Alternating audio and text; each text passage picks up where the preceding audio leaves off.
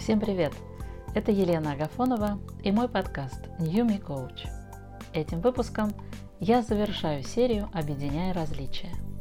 В нем я расскажу о еще одной стратегии межгруппового общения. Она, как и предыдущие, способствует возведению мостов между разными людьми и их группами.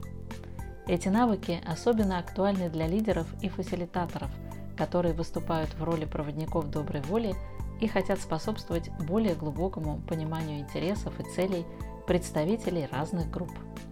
Стратегия 14. Держите в фокусе внимания решение общих задач.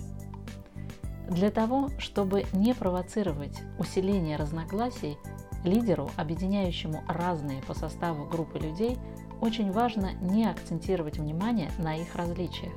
Вместо этого – Участникам необходимо дать возможность сконцентрироваться именно на решениях задач, которые стоят перед их сообществами, и поделиться своими идеями. Вы будете удивлены, как много общего окажется в этих предложениях. Как именно это можно сделать? Стратегия, которую я здесь приведу, особенно актуальна для групп, занимающих противоборствующие позиции.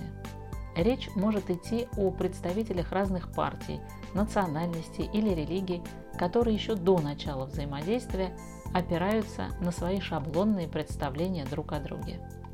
Являетесь ли вы фасилитатором дискуссии между этими людьми или непосредственным участником, ваша основная цель состоит в том, чтобы как можно скорее выйти за рамки этих шаблонных идей и перевести обсуждение конкретным задачам, волнующих каждого, а также дать возможность людям высказать решения, которые уже есть у каждой из сторон. Шаги управления дискуссией могут быть следующими. Во-первых, сделайте сбор всех проблем, которые волнуют собравшихся. Возможно, они будут иметь разную значимость. Кому-то важно поднять вопрос образования, другим обсудить тему медицинской помощи или трудоустройства. Важно всем дать возможность высказаться о наболевшем. Затем переходите к уточнениям по каждому блоку вопросов. Их можно сформулировать примерно в такой форме. Если говорить о доступе к образованию, как именно вы видите необходимые изменения? Что нужно сделать? Это позволит разделить более обширную тему на части, которые можно э, понять и можно по ним искать решения. Постарайтесь на этом этапе выяснить как можно больше деталей о значимости самого вопроса, требующего решения. Просите приводить примеры из жизни людей, подтверждающих важность затронутых проблем. И, наконец, пригласите всех участников к решению выявленных задач – Держите фокус именно на решениях, показывая людям, как, казалось бы, не схожие в своих взглядах, они во многом совпадают и видят одни и те же возможности. Такие обсуждения способствуют возникновению большего понимания друг друга, потому что в них практикуется уважение к опыту и предложениям тех, кого еще вчера было принято считать чужими. Возникает то самое чувство локтя и желание действовать совместно для решения важных для всех сторон вопросов. Вообще, речь идет об очень интересном феномене. Люди, объединенные решением общей задачи, очень быстро забывают о своих различиях политических или культурных взглядах.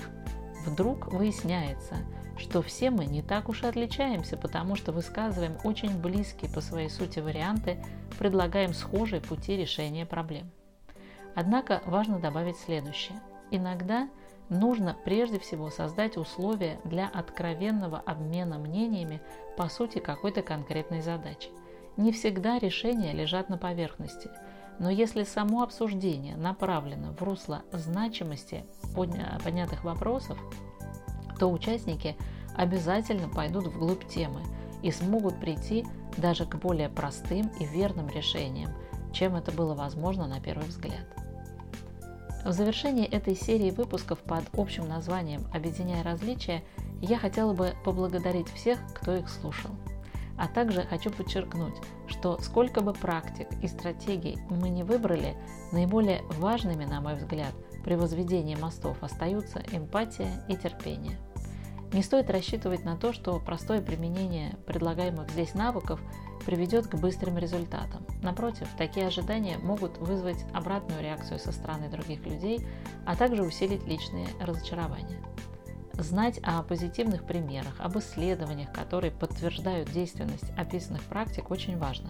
Но гораздо важнее, кажется, сама практика возведения мостов, которая позволит собрать собственный опыт и развить свои личные способности.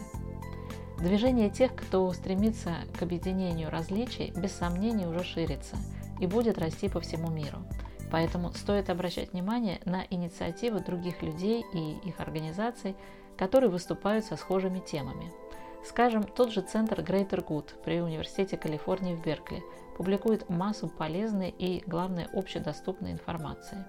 Или образовательная платформа Open Mind – Найдите в интернете openmindplatform.org. Создатели мечтают о том, что будущее поколение будут способны по-человечески решать общие проблемы. И поэтому они создали такой онлайн-тренажер для развития эмпатии и навыков бесконфликтного общения. Они не только мечтают, но уже создают свои технологические решения, а, которые понадобятся людям и сегодня, и завтра.